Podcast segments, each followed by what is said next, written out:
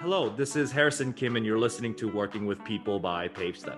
The Working with People podcast is for executives, managers, and people leaders. We bring people experts together to provide you with relevant content on how to think about and manage your most important asset, your talent. We have Mo and Fran here with us today. How are you two? Great.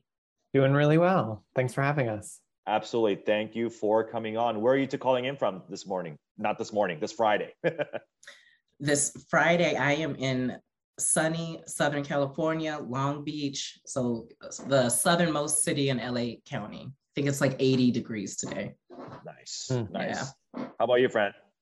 I am in from unusually sunny San Francisco today. awesome. Awesome.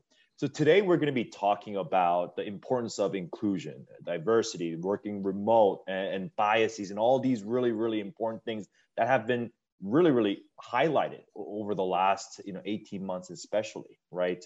Uh, just given the world that we're living in. But before I go into my questions, tell us a little bit more about, you know, what you two are up to and who you are.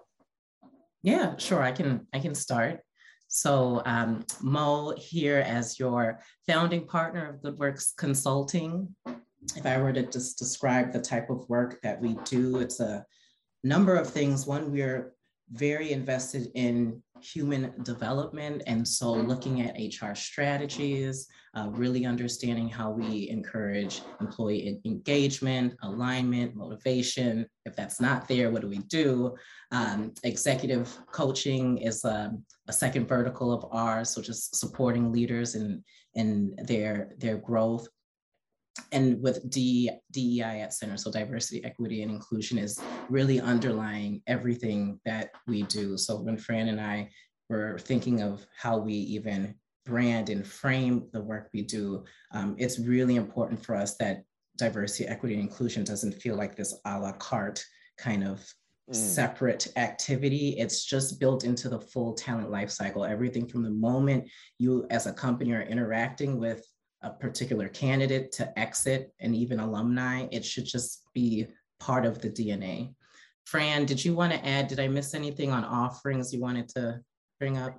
No, no, I think that's fine. I think that was a great overview. The other work that we do is a lot of learning development and leadership development uh, work, as well as executive search with a lens for um, garnering a diverse candidate slate for critical roles within organizations. Gotcha. Well said. Awesome. Awesome. All right, let's start. Uh, can you speak a little bit to the importance of inclusion in the workplace first um, and how organizations can prioritize that, especially in the remote work environment? Any thoughts there? Yeah. So I think, you know, two things on the importance of inclusion. I think we all feel this viscerally. Like, eh, like if you just talk about human needs, we want to belong, we want to feel mm-hmm. secure. Um, and so I think it's in some ways self-evident that inclusion matters when you don't feel like you're a part of a larger kind of um, community, you, you, you disengage. And then when it comes to maybe just overlaying the, the moment that we're in of having to work remotely or for some of us in hybrid environments, it's kind of put a stress on the topic of inclusion because I think a lot of us had organic ways that we were engaging with our organizations. Right. made us feel inclusive. The water cooler talks the affinity groups the happy hours you know intentional like one-on-ones with your your manager in person.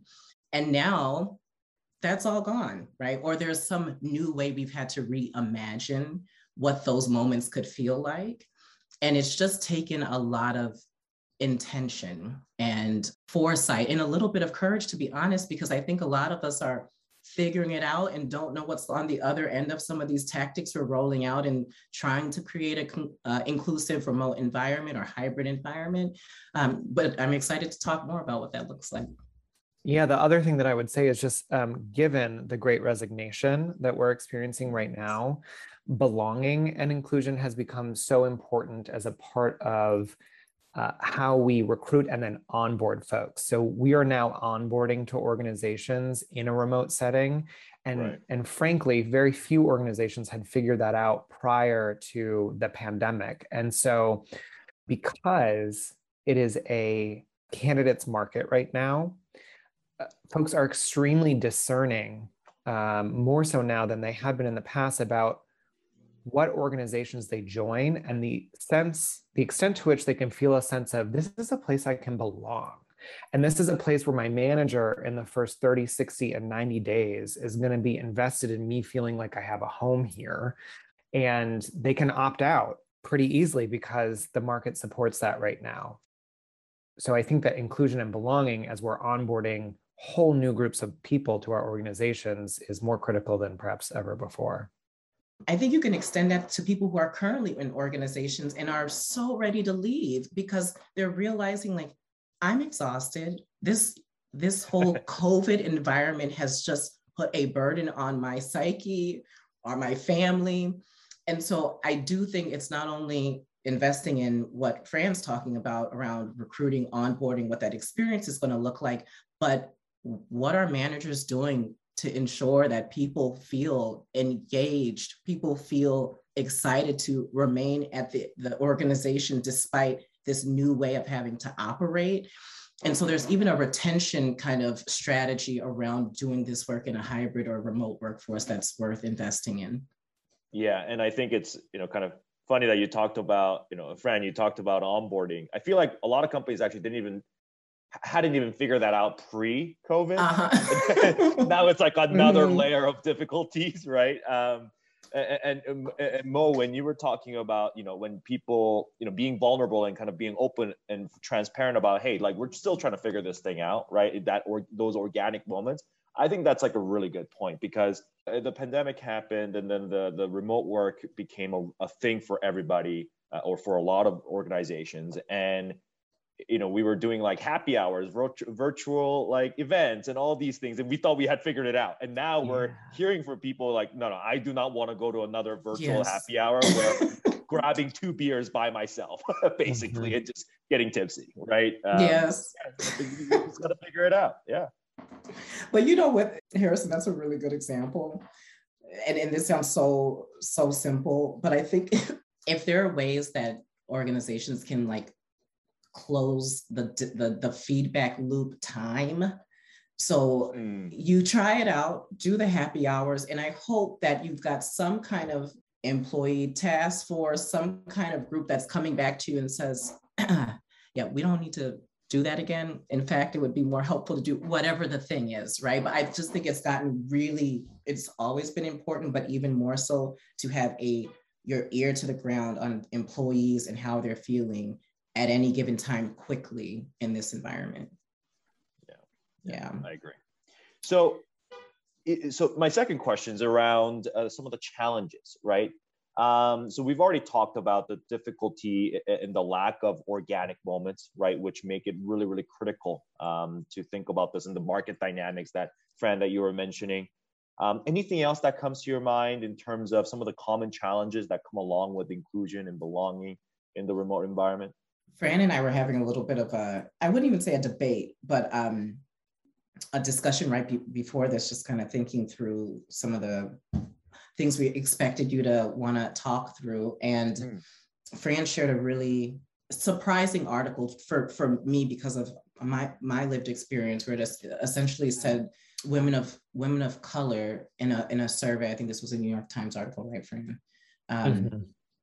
They prefer the remote work environment because the type of microaggressions, the, you know, touching hair, um, feelings of just general safety and like in, in hmm. in-person mm. interactions, that's all removed in this remote environment. Interesting. Right. But you know, what came to mind is like that totally makes sense to me.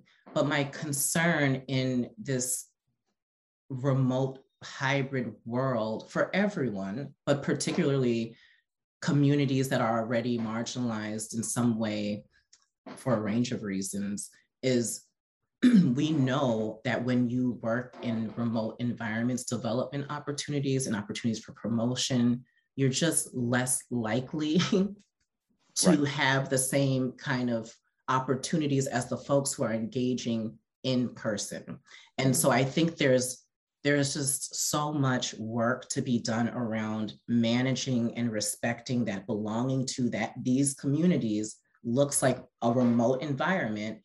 So what does that then mean in terms of equity when we talk about development growth promotion?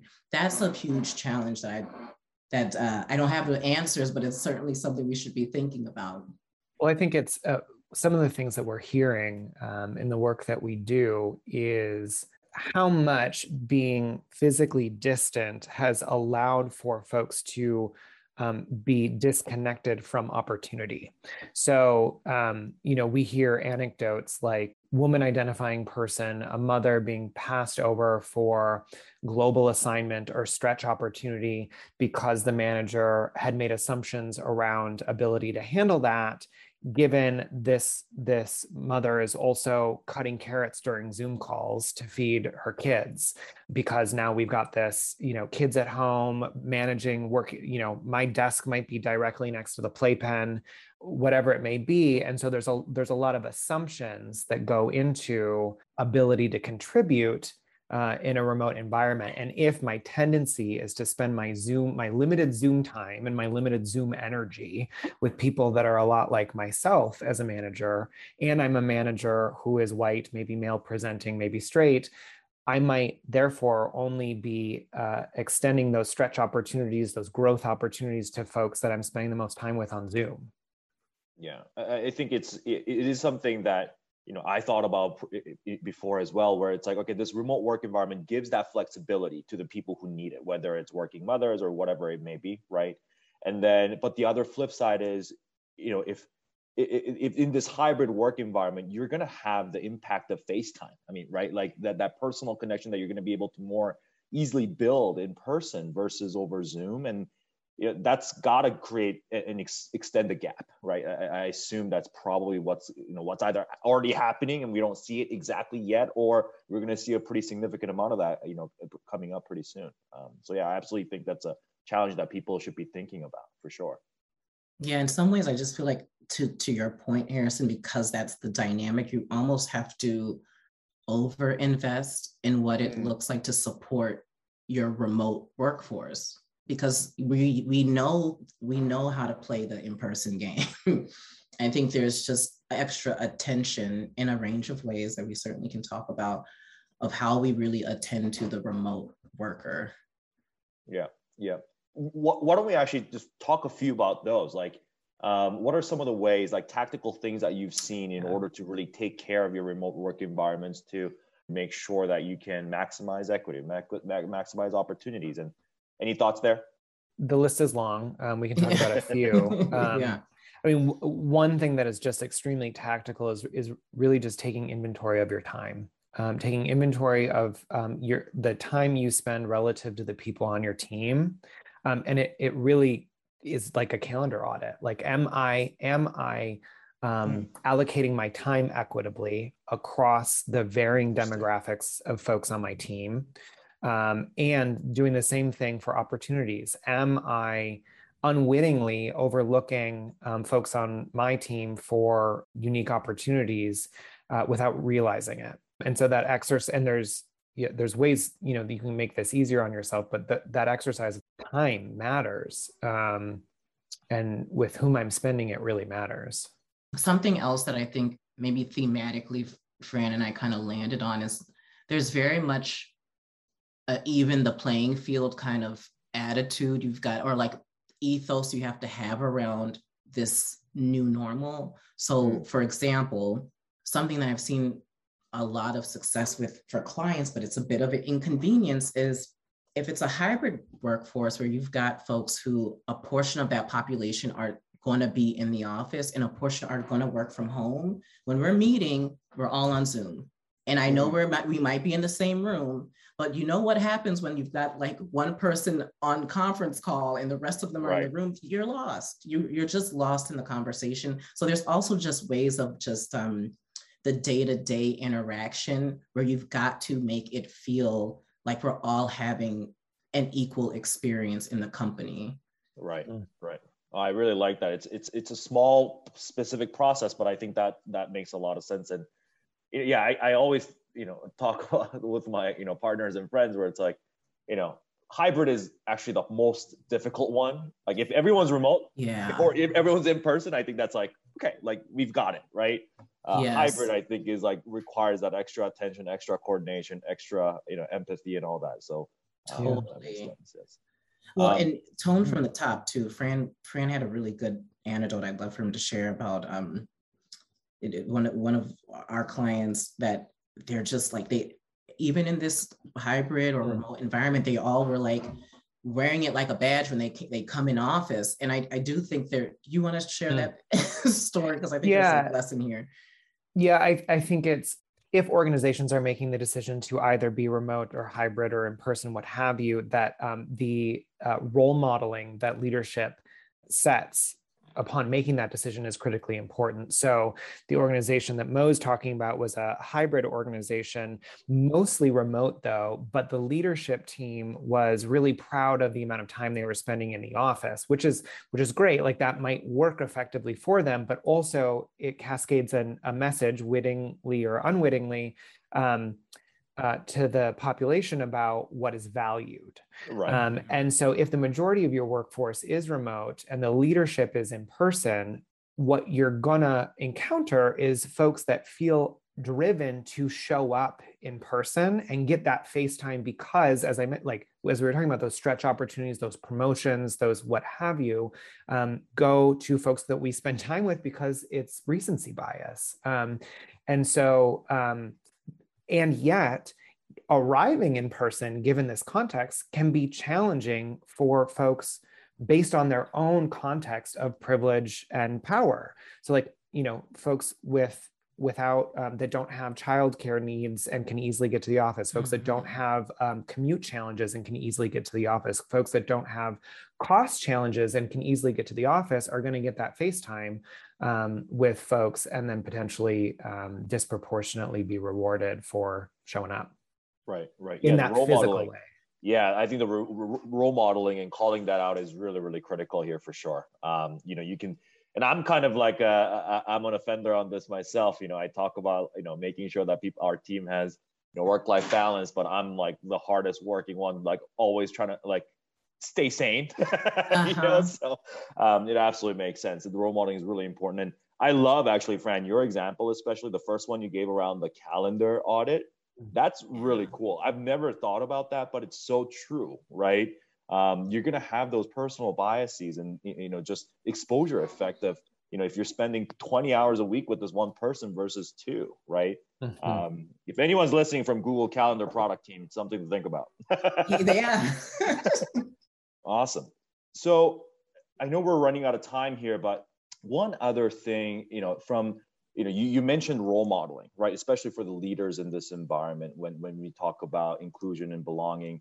Anything else that the leaders and managers should be thinking about when promoting you know, inclusion and, and diversity and, belonging um, outside of you know role modeling? Anything else that they should be thinking about? We were also talking with an organization recently that had uh, studied their workforce and their level of engagement to some extent and one of the things that they found is like the, the biggest driver of engagement for this organization was um, uh, a, a, response to one of the survey items that was effectively like my manager checks in with me and asks me how i'm doing just like mm. very simply put in very human terms how are you doing um, and that was a big driver of engagement. And yet, the least frequent activity that was occurring in the organization was the manager asking, "How are you doing?" And I think that in in this in this in this global pandemic, also with the murder of George Floyd and all of the um, uh, sort of civil and social unrest that we've experienced over the past couple of years, folks aren't doing as well as they might have um, historically for some folks or might never have been doing well yes. for other folks. And so getting curious about the human lived experience of your people by way of um, checking in is really important. Like manager check-ins, sure, should be about you know delivering against milestones, um, removing roadblocks, reducing risk, but they should also be about how are you doing? Um, and that should be a standing agenda item as leaders are checking in with their people. Yeah, and maybe it's a same same general theme, but uh, uh, maybe at the organizational level. I think there's just a lot more room for us to pulse engagement, right? Like you've got to know where we've got issues and why, and you've got to know it a bit more frequently than I think we could just kind of gauge when you could physically feel the, the tone of the organization. Right. So it's just, it's listening. Honestly, listening to your people is key. And I think just offering up some vulnerability so people will give you the real answer right. as a leader is really, really important because you can ask the question now if they're going to answer it honestly has a lot to do with how you're modeling honesty. Yeah. Mm. yeah. And how you're transparent about what you're finding and your own shortcomings. Yes. Yeah. So being willing to, mm-hmm. as a mm-hmm. leadership mm-hmm. body, share this is what we're hearing, this is what we're not doing well. Um, and thank you for letting us know. And here's where we're headed to address it. Yes. Awesome. Yeah. Vulnerability, I think, goes a long way. Uh, and I think it's one of the least practiced behaviors for leaders um, but something that is extremely powerful for sure. Awesome. I mean, those are all the kind of the big questions that I had. I know there was a there was a few that I wanted to get through, but it looks like we're going to be running out of time. But this was extremely extremely helpful. Where can the audience find you and your thought leadership? You can uh, certainly find us on our website, uh, which includes our blog. It is www.goodworks.consulting. Um, and you can read some of our articles in TechCrunch, Business Insider, few other sources as well. Awesome. Awesome. Well, everyone, thank you for listening to Working with People by PaveStep. Mo and Fran, thank you so much for your time. I absolutely enjoyed this conversation. Uh, we'll talk soon. Loved Thanks it. so much, Harrison. Thanks, Harrison. This was great. Take good care.